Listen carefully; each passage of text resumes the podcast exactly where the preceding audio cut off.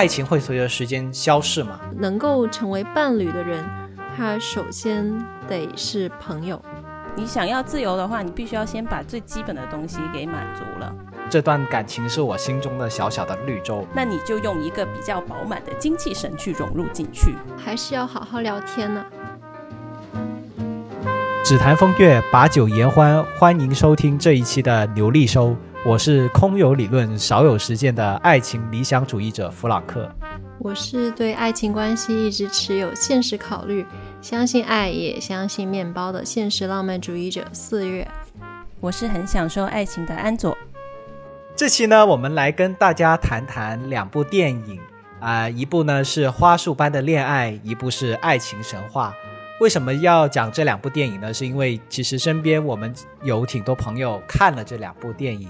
啊、然后某位主播呢认为它代表了典型的爱情形象，所以呢就给我们啊、布置了这个任务，让我们每个人都去看看这部电影。哎，其实不是这样的。呃，为什么会聊到《爱情神话》这个电影呢？是因为有一天我跟安佐吃饭的时候，我就问他说，呃，他理想的恋爱对象是怎么样的？然后他就反问我有没有看过《爱情神话》这部电影，所以呢，就有了这一个话题，说聊一聊《爱情神话》。呃，后来呢，我又听了别人的一个播客，聊到呃一系列的爱情电影，里面就提到了花束般的恋爱。那爱情神话和花束般的恋爱都讲述了人在不同的阶段或者是年龄段的一个谈恋爱的状态，我觉得它描绘的都还挺挺有代表性的，所以呢就拿过来聊一下，就不是 randomly 的就布置了一个任务，说啊大家去看电影。当然了，其实我觉得这个形式也蛮好好，没关系，我们呢本期节目呢有大量的剧透警告，然后呢，请大家啊、各位观众如果还没有看这个电影，然后又想看这个电影的话呢，可以听完我们的播客再去看这个电影，先听我们的播客比较重要。我们先谈第一部电影《花束般的恋爱》。这部电影呢，讲述了两个年轻人从邂逅相爱到五年后分手的过程。影片男主角小麦和女主角小娟在大学时是宅男宅女，因为错过了末班车而彼此偶遇。惊讶地发现对方呢有着难得相似的兴趣与爱好，不久之后他们就坠入了爱河。在毕业了之后呢，他们开始了同居的生活。由于生活的压力啊、相继进入了职场。小麦从此醉心工作，而女主小娟则一直向往自由的生活。呃，渐渐的，他们就失去了共同的话题，彼此的爱意也在日复一日中消逝。影片的最后，他们和平分手，并各自展开了新的恋情。啊、本片的导演呢，其实曾经指导过很多部著名的作品，就包括了《逃避虽可耻但有用》，以及我本人比较喜欢的是《四重奏》啊。然后连同《东京爱情故事》的编剧啊、为大家带来了这部电影。那么，我们先谈谈逃，避虽可耻，但有用，真的好好看我，我还没有看过哎，但是就快去看。对，就就很出名。就你看完之后，会对做家务这件事情产生一种迷之向往。做什么？做家务，就是我看完之后会觉得，哎，做家务好解压，看起来，我我在录节目之前，我其实刚刚做了家务，嗯，好，是挺是挺减压的，对但是有点费那个洗手液。呃，我们先来谈谈大家看完这个电影有什么感受呢？呃，我是录制节目的前几天刚去电影院看完的这部电影，正好看了这部电影在那个电影院的最后一场排期。看完之后，我的感觉就是啊，好可惜啊，啊，还是要好好聊天呢、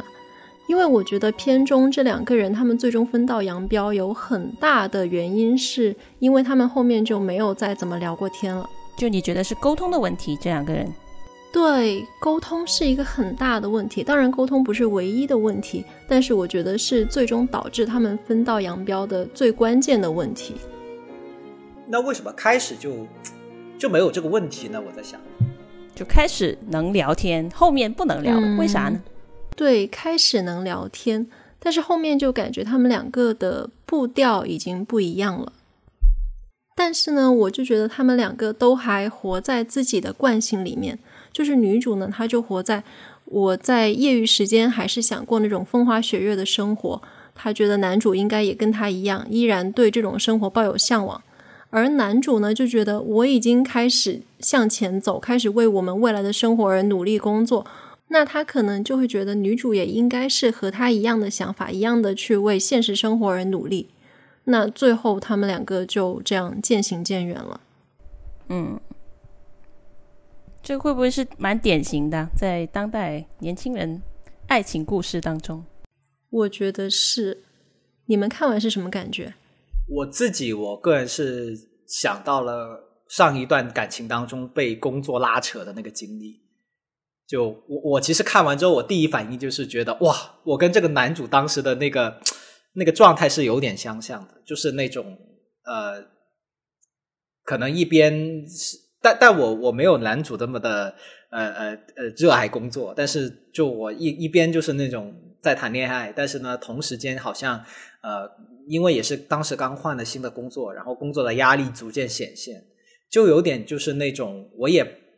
不太想要把工作的压力带给我的呃当时的另一半，然后只想跟他分享快乐，然后又努力的想要隐藏自己的疲惫，但是最后好像呃也是因为这样，可能对方也未必能够完全理解我的一些行为啊或者怎么样，最后就导致了可能有一些啊。我当时觉得是不可弥合的分歧，但是现在看，可能就像四月所说，其实很多时候，如果能够好好的沟通的话，说不定就啊不会有一些问题。嗯，对，分享分只分享快乐，然后隐藏自己的疲惫，这一点我觉得确实不是特别好。嗯，With all due respect，我觉得这个是酒肉朋友的关系。我虽然我虽然在呃在在三个人当中，我的我的恋爱经历可能算是最少的，但是我我确实会觉得，就你不能只说好的不说坏的，只报喜不报忧，那个可能是你长大以后对父母的一个态度，不是对你 另一半的一个态度，我感觉啦。对，我也觉得是。没有，因为因为就是我觉得可能我心中的感觉就是当时啊，至少。啊，我我会觉得，我想要这段感情是我心中的小小的绿洲，然后就不想让我生活当中其他污染这些绿洲的事情出现在我的感情里。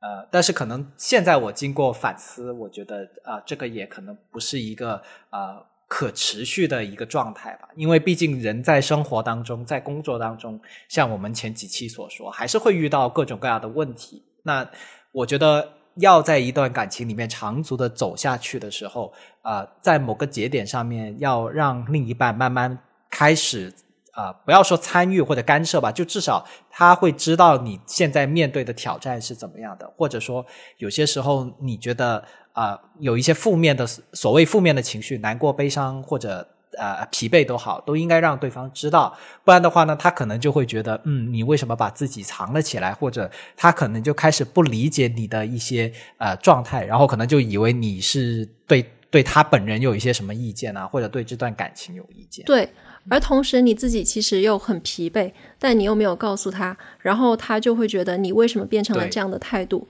然后就会对，然后你就会开始互相不理解，就是对，就是你就会觉得。我我就会觉得啊，我已经工作这么辛苦了，我还你为什么还这么不懂事，还要我这样来哄你？对对对，这样就会对对就会有哎对，虽然我很不想承认，但是我的确会有一点点那样的想法。当时，所以我看完之后，我是很能带入男主的那个 那个啊啊状态。然后我觉得很可惜的就是，可能男主在一开始。去工作，或者包括他到后面就是要提跟女主结婚的时候，他还是其实啊心里是想着女主的，就他并没有那种啊出轨啊，或者说啊有二心的那种想法，只是说他好像是到了最后，虽然好像一直都在为着他和女主的共同生活奋斗，但是可能他在这个过程当中，因为不断的忽略了啊啊女主角的那个感受，而与他就是渐行渐远。到了最后，就是有点舍本逐末的那种可惜。嗯，安佐呢？呃，我跟你们两个不太一样。你们之前你们是这段时间才看的吧？这个电影应该都是对。然后我呢，为了做这个 podcast，然后我呢是去年啊，很早就已经被我的。呃一位在新加坡的朋友推荐看了，因为这个电影应该去年二月份就已经在日本上映了，所以其实当时网上已经呃呃，反正我是找到了看的渠道了。然后呢，呃，我当时因为是朋友推荐我看的嘛，然后他的推荐语里面呢就有一条，就是说他说他觉得我会跟这部电影的。呃，前半部分有一定的共鸣，然后我就抱着哎很深的期待去看了，然后结果看了以后，我就特别，我就特别失望，我就我就在想，我看完第一个反应就是愣在那里，我就说，哎，为什么我的朋友会觉得我对这个电影会有共鸣呢？那哎呀，简直就，他会不会觉得你是个宅女？所以，我我应该不算宅女吧，我还蛮爱到处逛的耶。然后，对啊，这个是我看完电影就第一感受是这样的。就是想到了我朋友的推荐语，我猜测他可能觉得你的一些兴趣爱好看起来比较小众，然后你也会喜欢能够和你聊得来的人。他可能觉得你也喜欢木乃伊什么的。呃，那个，他可能觉得你会喜欢那些能跟你有有共同的兴趣爱好能。聊得来，嗯，但是我我我其实后来我有想过，他为什么会这样觉得，是因为那段时间我刚好跟他分享了我的前一段感情经历，然后我在分享的过程当中呢，我是着重的呃强调了我跟那位啊那位仁兄啊在在审美上的一些嗯比较相同的地方，对我就是跟他着重强调了这一点，都是颜狗，不是不是不是颜狗的问题，就是审美啊，就是对文艺作品啊，还有对嗯。whatever 那那些东西的一些审美，OK，对我跟他说了这个，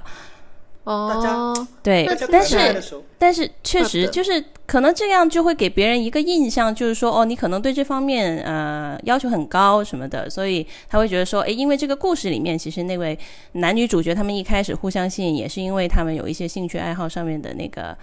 呃呃，趋同嘛，然后他们互相吸引嘛。但是其实我觉得我没有把我自己的那个整个经历说全了。其实我自己会觉得，我基本上跟电影当中的男女是没有共鸣的，就男女主角没有共鸣的。因为我是 我觉得我是一个不会、不可能、不可能会因为呃一些小众的爱好上，哎，我跟他好像都喜欢这个大家不怎么喜欢的东西。单纯因为这个而去喜欢上一个人，我觉得这是一个非常，嗯，我觉得没啥意思，也我个人觉得是有点幼稚的行为。就是我对一个人的喜欢，按照我自己的经验，其实大部分都是因为那个人他的整个整个一个的身长得帅，就是整整个一个的好，就真正喜欢一个人。肯定是被他的一个做人做事的方式所吸引。那他做人做事的方式，嗯，不一定就意味着他跟我在兴趣爱好上有很具体的相同的地方。所以我会觉得我自己啦，是对这个男女主角没什么共鸣。嗯，我想补充一点，就是呃，我不是说刚才说。呃，我在录完播客，我在看完这个电影之后呢，我就跟我的另外一个水瓶座的朋友聊了一下，然后我的那位朋友是女生，她就说她超能带入那个女生的 想法，然后她就她就说最后呃，她很理解女生呃想要为了自由而去呃生活的那种状态，就不想被这种工作或者面包这种。具体的压力去去啊捆绑的这么一种生活状态，我觉得这个这个向往可以理解，但是有一个前提就是你自己必须要有一定的面包基础了。对，有钱。对啊，你想要自由的话，你必须要先把最基本的东西给满足了。当然，这个满足的程度可能每个人不一样。有些人可能觉得啊，我随便打份零工，我也能满足我的基本需求啊。有些人可能觉得哦，我一定要有一个房子啊，有一车有一辆车子，这样才算是满足了我的基本需求。每个人标准不一样，但是我觉得你不能说我为了单纯去追求我向往的自由，所以我就一点都不想理这些面包相关的东西。不理也可以，但是你不要不要等着别人来接济你。对啊，就是你不理，你要有不理的资本啊。基本上 要对，要有这个个资本的话，除非不要去干扰别人。对，除非你是富二代，你不可能完全不管这些东西啊。或者找一个富二代，富二代，富二代如果他什么都不干，只是家里蹲的话，那他也算是在靠别人接济。我一开始就不理解这个电影为什么叫《花束般的恋爱》，然后我跟我刚才所说的那位朋友聊完之后，他就说，因为这个恋爱在这个电影里面，这个爱情就像花束一样，它刚开始的时候呢是很漂亮的、绽放的，然后很迷人的、绚烂的、多彩多姿的，但是到了最后呢，它就凋谢了，所以这个电影就叫《花束般的恋爱》。那么，所以我我看完这个之后，我想提出的问题就是，你们会觉得爱情会随着时间消逝吗？婚姻跟爱情是一个什么样的关系？然后，如果你是电影里面的女主，你会选择，呃，就是答应男主跟他结婚吗？我觉得感情的维持真的是在于你维持他的方法，而不是说有一个限定的公式说，啊，时间过了以后就一定会感情会变淡啊，就一定会觉得这个人很无聊啊什么的。我觉得这个不是一定的。当然啊，从有科学数据表明啊，这个感情就是爱情上面的那个激情的部分，就是你的大脑里面分泌的一些相关的神经介质介质呢，它的有效时间确实是在两年左右。三个月，呃，不是三个月，两年，两年好左右，就这个是统计啦，就不是说每个人都一样，只不过就是一个大概的一个数字。但是我觉得真正的一个关系，就是你肯定不是依靠着那种最开始那种咵那种生理上的激情去维持的嘛。所以我觉得爱情这个东西，就是看你怎么去维持它了。然后婚姻跟爱情的话，我觉得。爱情应该是良好婚姻关系里边的其中一个必要条件吧，但是我不觉得婚姻对维持爱情来说是必要的。嗯，然后，然后如果我是电影，那爱情对维持婚姻来说是必要的吗？呃，我不知道，没没有结过婚，但 但是但是就就我的个人的一些对生活的观察来讲，就我观察最多肯定是我爸妈嘛。对吧？我会认为，确实爱情能够让他们的婚姻关系变得很开心、很欢乐，然后能够让能够扶持他们去走过人生当中一些高高低低的东西，就是同甘共苦的过程当中，爱情是一个很好的嗯助力吧。然后，如果呃我是电影中的女主的话，我当然不会选择跟男主结婚啦，因为。呃，当然，我跟那个女主性格不太一样哈。我的性格是我不太喜欢那些，嗯，就电影中的男主，他变到最后那个，其实从一开始那个男主我就不太喜欢。然后，对结婚的话就肯定不可能啊，因为他不靓仔。呃，也不是，我是觉得一个人就是我不太喜欢身上有那种被压迫的气质的男主角啊。就是我觉得，如果你是一个很热衷于啊。画漫画，然后一定要以画漫画为生的人的话，那你就激情的去画漫画吧。如果你是一个发现我这方面天分不够，然后我需要去在呃呃呃融入正常的这个或者说是融入社会大众的洪流当中，那你就用一个比较饱满的精气神去融入进去。就是我喜欢人有上进心一点，不管你做什么，你要上进心，要积极。但是你老是抱着那种啊，我好累啊，我好辛苦啊，然后全世界好像都对不起我，都在压迫我啊，好惨啊！就那种氛围我很不喜欢，所以我我不会跟男主结婚。我对弗朗克这个问题的前半段回答和安佐基本一致，就是爱情会不会随时间消逝这个问题，我觉得是一个不成立的问题。因为我觉得爱情的存活跟时间没有什么关系，它就是取决于你怎么去维持这段关系，怎么去延长它的保质期。然后，婚姻跟爱情的关系，我觉得婚姻关系的维持可以没有爱情，但是如果有爱情的话，那婚姻生活会变得非常的让人愉快。如果我是片中的女主的话，到了他们最后谈分手的那个阶段，那我肯定不会跟男主结婚了，因为我觉得就像前面一开始说的，他们到那个时候，他们的价值观和步调都已经不一样了。而且，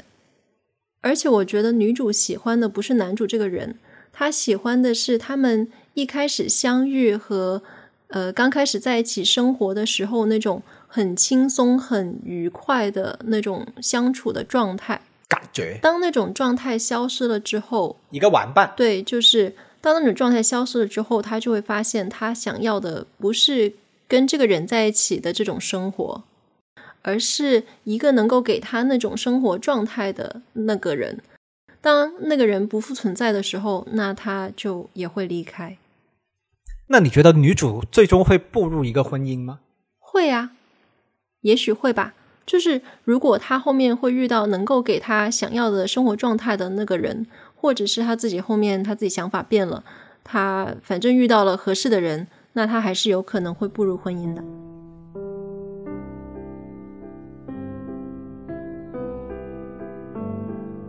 我在想，其实我提刚才那个问题说爱情会随着时间消逝吗？其实。我其实是隐藏的有一个假设，就是这个爱情它是会慢慢减少，嗯，但是我现在不太确定，就是就是这个爱情，如果我真的要给它一个量化的一个指标的话，它是不是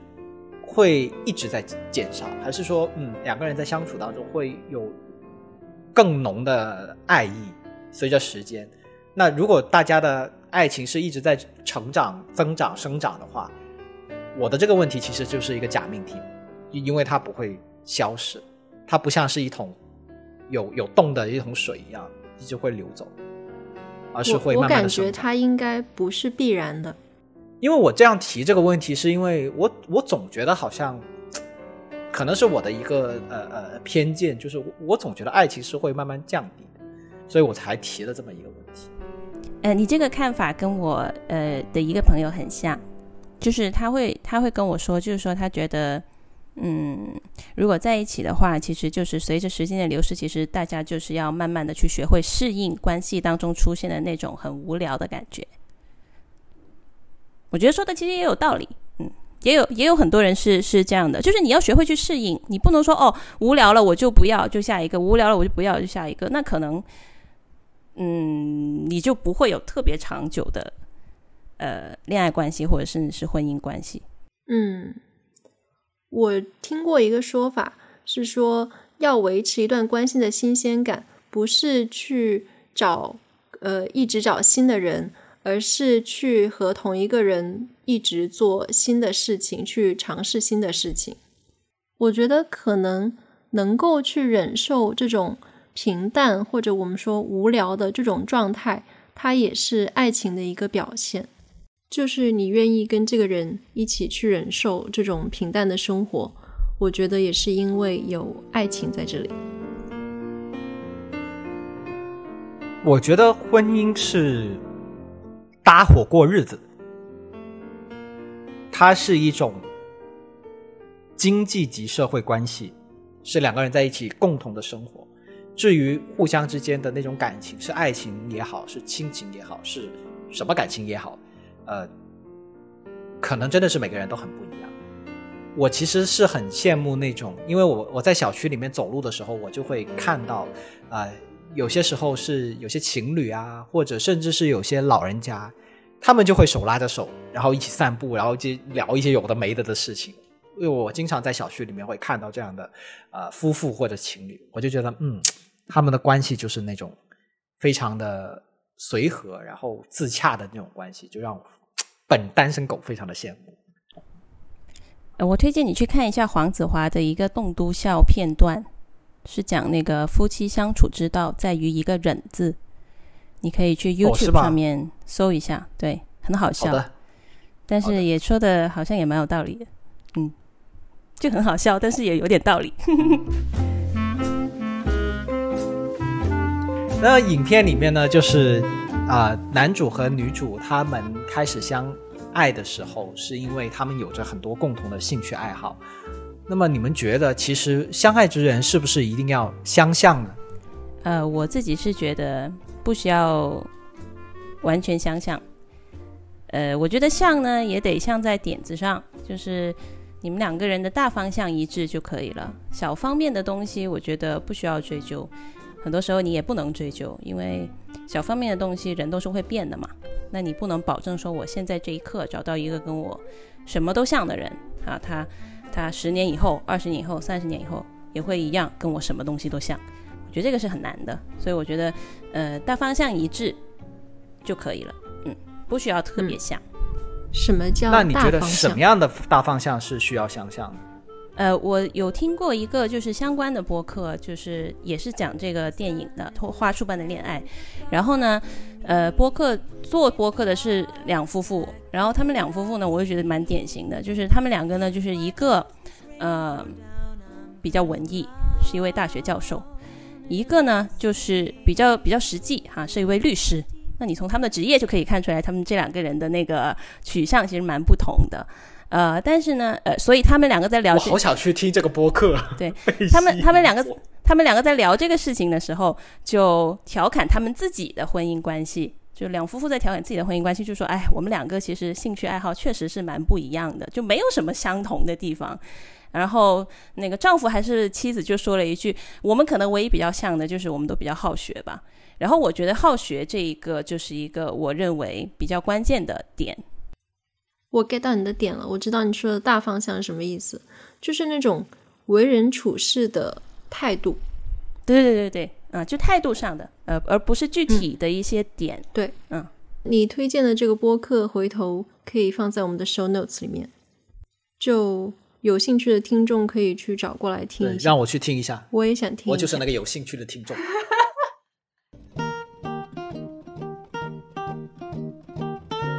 我我个人呢是觉得两个人相爱的人呢，我会希望说三观是相像的，但是性格就不要像，因为我们以前常说就是两个人在一起会有一些性格上的互补啊什么的。至于为什么呢？是因为我觉得，假如说我遇到一个性格跟我本人是一样的人，然后就算他相关三观跟我一样的话呢，我也会觉得他很烦。所以我不会想要一个 三性格和三观跟我一毛一样的人。就我觉得我在这个房间里有一个弗朗克已经够了，不需要有另外一个弗朗克，不然他们俩应该会打起来。哦，这就让我想起我，我之前有挖过，我很久很久之前挖过一个脑洞，就是你愿不愿意和一个异性的自己在一起？就就前提大家都是异性恋的话，你愿不愿意和一个异性的自己在一起？就很多年前，我觉得应该是可以的，而且还蛮好的。但是现在呢，我我的答案可能跟弗朗克刚刚说的有点类似，就是我我觉得应该是不可以，就我不能忍受还有另外一个四月跟我在一起生活，我觉得这样可能会出大事。就是人的性格，它必然是会有一些弱点的。那我觉得，呃，我我的弱点，它在生活中出现一次就已经 OK 了，它就不要 double 的出现。那所以我会希望我的另一半，他是就不说完全互补吧，他至少能够中和一下我的这些弱点，这样可能会比较好一点。对我，我也是想要找到一个能忍，但是我觉得三观还是要要相似，就是呃，特别是价值观啊这些，我觉得还是要要要能说到一起。呃，至于说兴趣爱好，我反而是觉得不一定要一样或者是相似。就我觉得，只要双方抱着一个比较开放的态度吧，就比如说他喜欢玩的东西，我愿意陪他去玩；然后我喜欢的东西，他也可以接纳，并且他也愿意陪我去尝试，那就 OK 了。假如我的另一半喜欢玩极限运动的话，我应该也是，你去玩过山车吧，我在下面等你。我觉得那也可以，对啊，这个也没什么，我觉得是吧？对，我觉得挺好。你去你去鬼屋吧，我在外面等你。我跟你们两个不太一样哎，我还如果有一个异性的自己的话，其实我经常幻想，如果有一个异性像我一样的话，那该多好啊！那我肯定跟他一在一起。但 这个因为我比较自恋，呃，因为我会觉得就是一个异性的自己吧，因为我是一个跟自己相处的很和谐的人，就我不会我觉得我自己很烦，然后所以的话呢，呃，我常常是觉得别人。呃，很难去理解我，或者说什么样。如果是有一个异性的自己，我觉得最大的优点就在于我可能很多东西不用讲，他都能理解，因为他是我嘛。人工智能，然后另一，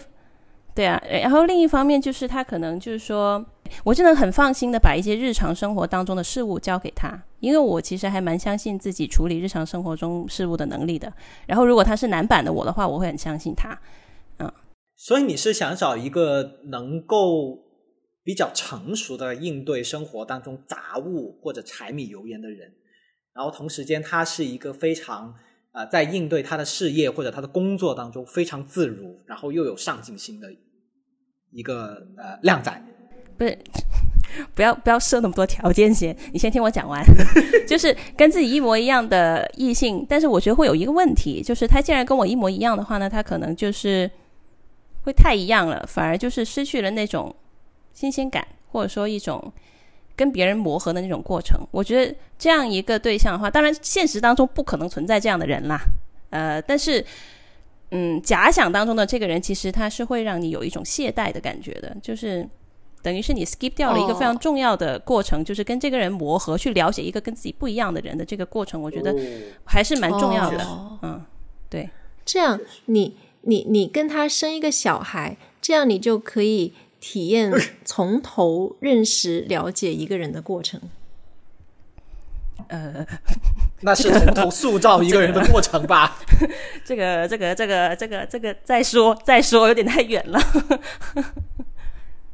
我想补充一个，就是我觉得到了最后，我的总结是，我想找一个能够容忍自己的人。可能是因为弗朗克本人不太自洽，所以呢，我我会觉得我生我的性格上有很多很多的弱点，然后我需要有一个靓女来哄着我。所以到了最后，弗朗克可能会想找一个能够被弗朗克欺负且哄哄着弗朗克的人。这可能是我最终的归宿。呃，对，加油！这个人只能只能说加油了。第二部影片呢，我们聊爱情神话呢。这个影片讲述的是啊，一个画家，他叫老白，然后这个画家和三个女人以及这位画家的朋友老乌之间的故事。然后老白本人的人设呢，他是离过婚，然后现在喜欢一位叫做李小姐的人。然后李小姐呢带着孩子，所以呢他就尽管对老白可能也是有一些好感，但是他就对这段感情一直都很有顾虑。老白呢，同时在上海的弄堂里面呢，他自己开班教这些邻居街坊啊画画。然后其中有一位热情奔放、美丽妖娆的女学生 Gloria，然后 Gloria 呢是对老白有着。嗯，超越师生的感情。老白呢，还有一位前妻，前妻叫贝贝。啊，这位贝贝呢，因为多年前出轨而跟啊老白离婚。但是老白的母亲呢，就一直希望两人能够复婚。同时间呢，老白的好友老乌一直劝说老白啊，走出弄堂，不要只是只呃沉迷于开班教街坊邻居画画啊，希望老白能够正正经经的办一个画展。老乌呢是一个非常行事随性洒脱，然后他声称他年轻的时候呢和呃爱情神话里面的意大利主演呃这位靓女呢有过一段嗯不可忘却的情。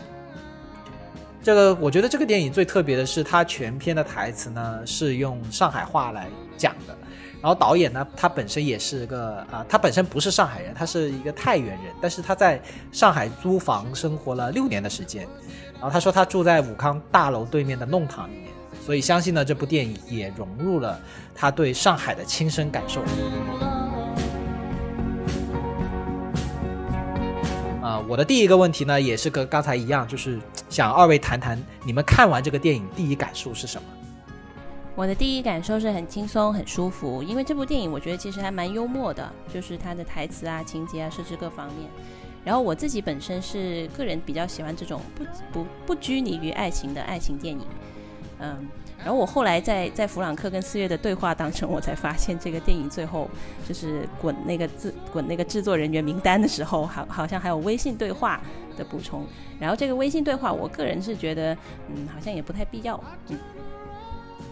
这个就是我的第一感受，嗯。就我只看到他们最后喝了咖啡，然后，哎，对我只看到他在结束的时候，李小姐约老白喝咖啡。你们说的是同一个地方啊？就是李小姐发微信约老白去喝咖啡，就是发微信喝咖啡是同一件事情。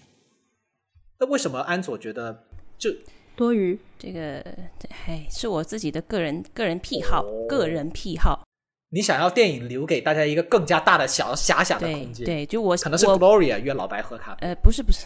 我不太喜欢有太多太呃，就是我很喜欢开放性的，就不知道搞啥的结局，就是我个人的癖好。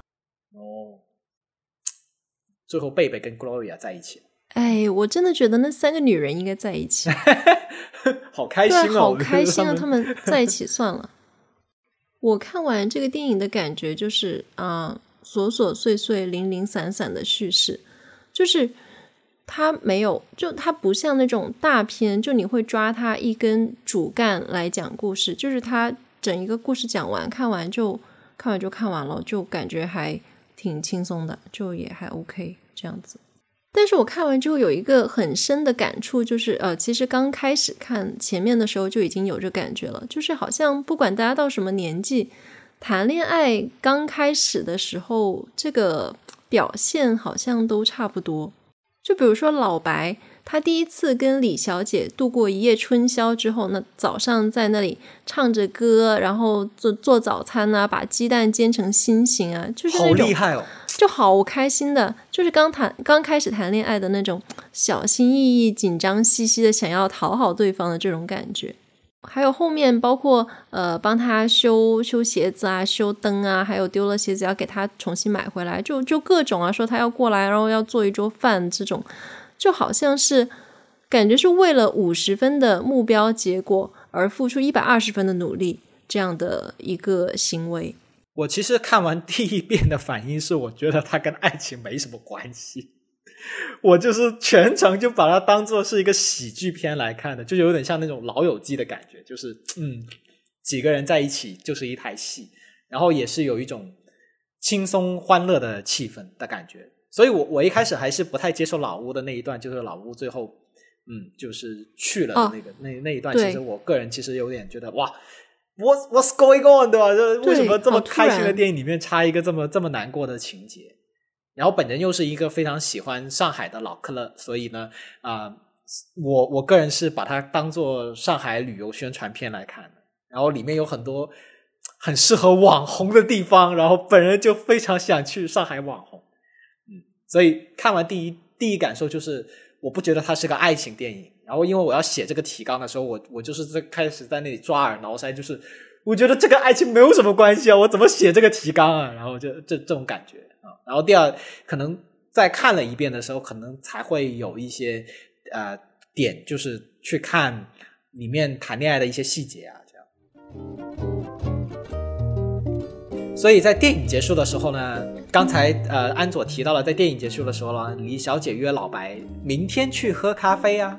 那虽然安佐是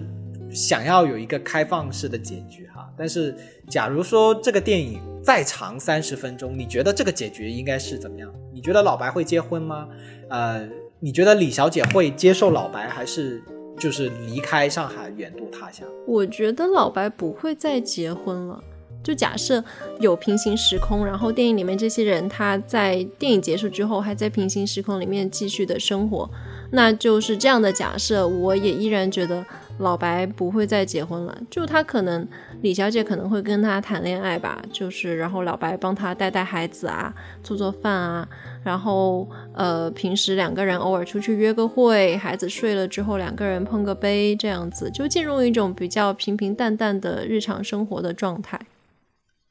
然后 Gloria 跟李小姐还有贝贝他们可能会成为朋友，就是呃有空一起逛个街呀，喝个下午茶呀，呃，然后好闺蜜，可能就不一定是很亲密的关系，但是我觉得他们会成为朋友，然后平时一起什么聊聊护肤啊，哦，还有白哥啊，一起聊聊护肤这样子。聊护肤。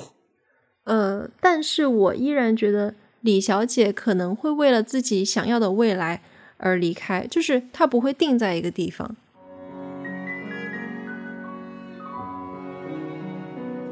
哎，我突然意识到一件事情，就是为什么我觉得一开始觉得这不是一部爱情电影，就是因为我觉得其实李小姐对老白是没有感情的，我也觉得，是吗？对，就是他只是就啊，老白是个舔狗嘛，那 end end up 就是就是老白是可以一个帮他带孩子的一个人的那种感觉。对，我觉得 Gloria 和李小姐都对老白没有什么切实的感情，就是觉得这个人还不错，这样。是个好人，切实的感情是指是指怎样的？就是就是他们没有对他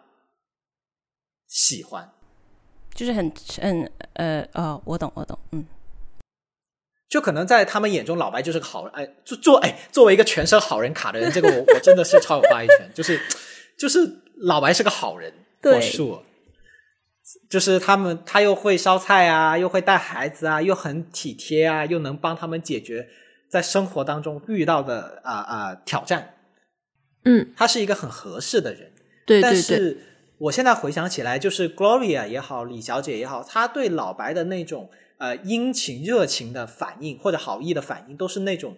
啊谢谢你啊，麻烦你啦的的那种感觉。嗯啊，对啊，OK 也可以啊。就是我高兴的时候我就来找一下你啊，但是我不高兴的时候你不要来招惹我呀，大概这种感觉。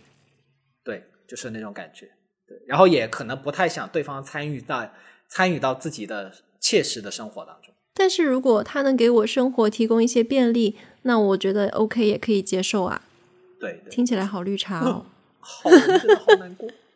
所以我我一开始就在我讲这一番话之前，在写这个台词的稿的时候，我还说老白不如就和 Gloria 结婚，然后两个人一起帮李小姐带孩子。当然，这个出发点是因为本人非常沉湎于 Gloria 的美貌当中。但是我现在讲完这一番话之后，我就觉得，嗯，老白应该忘却这三个靓女，呃，这三个女人，他应该再去听的上面 寻找自己的新生活，对吧？他又烧菜那么厉害，又有一个这么漂亮的房子，对吧？哇，多好！你看，哎呀，其实我觉得最可惜的就是老吴没掉了。要是老吴还在的话，他真的可以忘却这三个女人，啊然后跟老吴一起快乐的生活。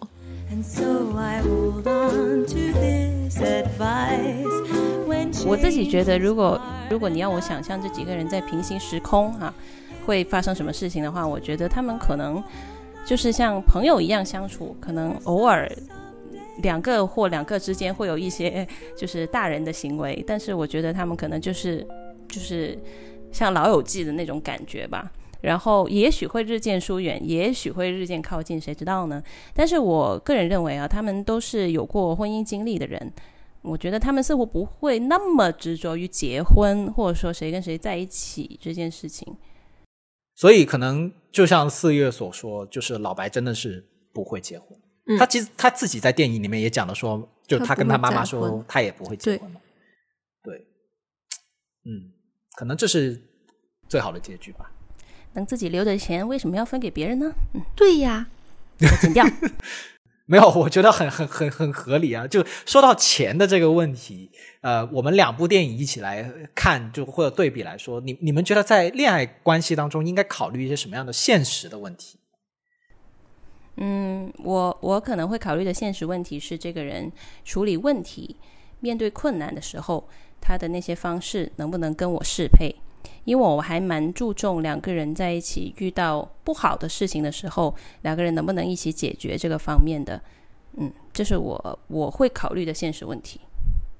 我会考虑这个人他的金钱观和消费观，就不是只考虑这两个问题，而是会重点的考虑这两个问题。因为我觉得，呃，一个人就是我会看他平时的钱怎么花啊，还有就是平时整一个消费观是怎么样的呀，会不会存钱储蓄啊之类的。因为我觉得大家都是有收入的成年人了嘛，那这个钱怎么花这个问题，对于能不能呃在一起生活还是蛮重要、蛮关键的。我觉得对我来说，就是可能是四月和安佐这两个问题，我都会去考虑，就是他们对待钱的看法。就可能是因为本人比较贫穷，所以 所以这个我觉得这个是比较重要的，就不能因因为谈恋爱把钱花老没了。说你穷，你很穷吗？我真的很贫穷，我跟你说，就是穷的连恋爱都谈不起了。现在，然后呃，可能安佐是看这个人的处理的问题，就他的伴侣的处理问题的方式。对我来说，可能就是呃，更多的是我会去看我的伴侣他待人接物当中的所显示出来的那种啊、呃品质跟修养。这样说会不会有点太？就我不想把这个调定的那么高，可能就是他待人接物当中的一些一些习惯吧，就可能是一些细微的一些习惯，嗯是不是让我我自己会觉得舒服？然后我 后来发现有一个更现实的问题需要考量，就是我的伴侣吃不吃辣，因为我不吃辣。如果他是一个无辣不欢的人，那我应该就结束了整个的关系。哦，没有那么极端吧？现实。主要是主要是我觉得我我觉得就之前不是我有一个理论，就是我觉得不要说婚姻啊，就说两个人谈恋爱，我觉得三件事情一定要一起可以一起做的，就是呃吃到一起，对呃吃饭、聊天和睡觉啊，这样会不会要剪除掉？不，但是我觉得是很真实的，就是如果你两个人吃饭都吃不到一起的话，你怎么样一起生活呢？对，我同意，食色性也。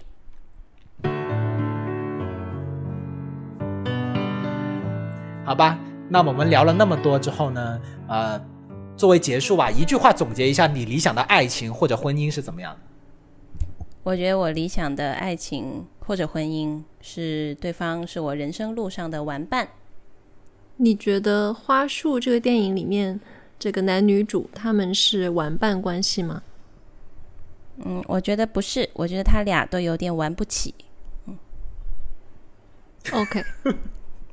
因为不够不够有钱。不够有钱。嗯，经济方面以及经济方面以及能力方面，就沟通能力啊，还有对人生的规划的能力啊，我觉得，哎，不过那个是两个角色，所以我觉得讨论这些好，就是这么去说，他们好像有点坏，因为他们是编剧跟导演塑造出来的，可能没有那么的全面。但是我觉得至少编剧导演他表现出来的这两个角色给我的感觉，就是他们嗯比较欠缺，就是一些综合能力。如果要一句话来描述我理想中的关系，那我觉得应该两个人是互相接纳、彼此扶持的好友。就我一直以来的观点是，呃，能够成为伴侣的人，他首先得是朋友。对我来说，就是呃，理想的婚姻和爱情，就是是两个人是一生的战战友，然后 另一半是个靓女。好，I've been waiting for a guy like you. 感谢各位听众收听我们今天的节目。如果你依然在寻找伴侣的路上，希望你能最终收获理想的爱情。如果你已经在恋爱或者婚姻的关系中，推荐你和你的伴侣走进电影院看看这两部电影，然后告诉我你们的感受。然后其实发现这两部电影都下架了，但是我不管，我已经想不到别的结束语了。好，就这样。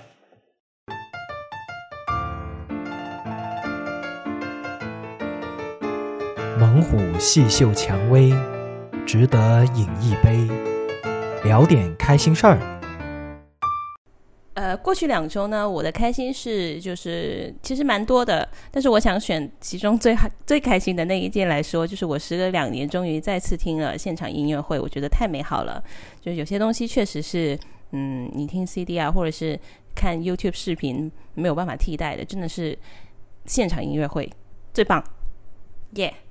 过去两周你最开心的事情，竟然不是去酒店去玩、去外食、去浪。我觉得，因为呃，可能是因为稀缺性吧，就是你去外食去浪的话，其实我一直都可以这样做。但是音乐会的话，确实是疫情以来，对啊，就疫情以来，就真的是两年多没有没有去音乐会了，所以两年多快三年了。所以，而而我本人是一个非常非常喜欢呃现场音乐、去现场听音乐会的人，所以我会觉得这个东西带给我的满足感是很够的。嗯可以理解。我我我的快乐的来源都非常的肤浅，就跟音乐会没有关系，因为我们这边音乐会还没有开始。呃，最近天气很好，然后我购物的东西又到了，呃，就最近就非常愉快的开始在使用它。然后我的花花也准备开了。然后我讲完之后，我发现跟前面几期都是一样的，没有什么新鲜的快乐来源，跟上一期一毛一样，跟上一期一模一样吗？这么糟糕吗？发发开了，对，呃呃，买个梅婷，对，哎呀，但是我发现，嗯，买东西的那种感觉真的是非常的美好。然后因为现在家里的东西太多，我又开始准备扔东西。呃，这扔东西的快感也是也是很强烈的。对对对，还是有强烈的，就看到自己的哦，地方整理的非常的干净。因为哦，其实我最快乐的事情是我过去的两天没有加班，因为过去的两天是假期，然后我惊讶的发现我竟然不用加班，于是就在瘫在沙发上面颓废的度过了两天。然后这是我的快乐的来源，看电视。看电视。对，我最近又听到一个闺蜜怀孕了，哎，是因为之前是因为之前就是大家都在家里隔离的原因吗？就在家工作的哎，我觉得不是，我觉得这可以追溯到我们上一期聊年龄，就是他们都 jerksy 了，哦，这样子就普通话就是到时候了。呃，因为因为他们结婚的时间都不短了，就如果本身就是规划要小孩的话，那就也水到渠成。也也差不多是时候了。所以，但是但是还是很开心的，听到第二个闺蜜怀孕的消息。但是你有哭吗？啊，怎么说呢？就我确实热泪盈眶了那么几秒钟，但是呃，因为已经毕竟是第二个了，所以这个 知道消息的激动程度会稍微弱一点点。没有那么大波动。对对对，呃，然后之前提到的那个怀孕的闺蜜，她前段时间去做了 DNA 测试，就是那种呃呃什么筛查，就是唐氏综合症啊之类的那种筛查，呃，测出来他的宝宝很健康，而且他已经知道了他即将拥有一个女儿，哇！她老公超开心的。天哪！我也想有一个女儿。还有一件开心的事呢，就是我上周末，呃，不是过生日嘛，就去了澳门，就是忙忙得焦头烂额一段时间之后，就放松了，去了澳门。我去坐了澳门的地铁，就他声称它是个地铁，但其实在它天上飞，呃是在地面上走的。然后那几天天气又特别好，然后地铁的呃玻璃也很干净，所以整个地铁车厢都显得特别的通透，很明朗。那户外的温度也很适宜，就反正整个天气很好，就走在外面感觉特别的舒服。然后呢，我去那个葡京人那边去玩了那个澳门城市飞索，就是呃去到一个十十层楼高的地方，然后把你捆在一个那个滑索上面，然后借助自己的重力从一个地方滑到大概几百米外的另外一个地方。极限运动。呃，不不是很极限，就全程大概飞一分钟吧，就还是天上飞的感觉，还是很爽的。就虽然我有一只手一直牢牢的抓住安全带没有放，但还是很爽的。呃，接着呢，我就去了 Team Lab，就是威尼斯人开的那个 Team Lab。我我发现两百块钱花的很值，我一直以为 Team Lab 就是那种网红拍照点，聚集地，呃，但其实我发现它它整个设计的特别的有巧思，就是包括它的互动啊，然后它的灯光光影效果，我觉得都做得很好，就是超乎我的想象的那种那种设计的巧思。没什么人嘛，就也所以玩的玩的很好，还是很值得一去的。就我这次去澳门也没有买什么东西，基本上都是在花钱来体验。我觉得偶尔这样出去玩一次，就也还挺放松的，特别解压。回到了孑然一个人，继续孤独的旅程。我知道有些缘分需要等，也许会等到一个人一起牵手数星辰，对我说好不好？我们共度一生。爱情不止甜蜜誓言和青春的拥吻，还有纷纷扰扰琐碎事，和平与战争。过了吵吵闹闹，轰轰烈烈，恍然一半生。一起再次启程，从北到南，从冬走到春。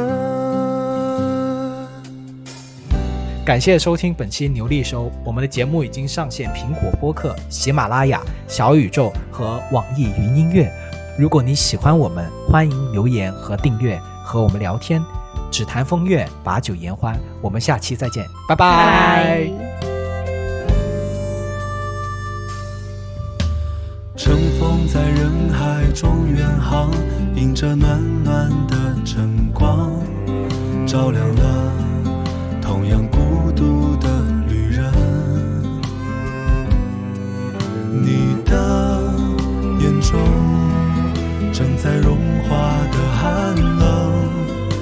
成了微风中明亮的灯。我们终究学会告别恋恋的风尘那些遗憾随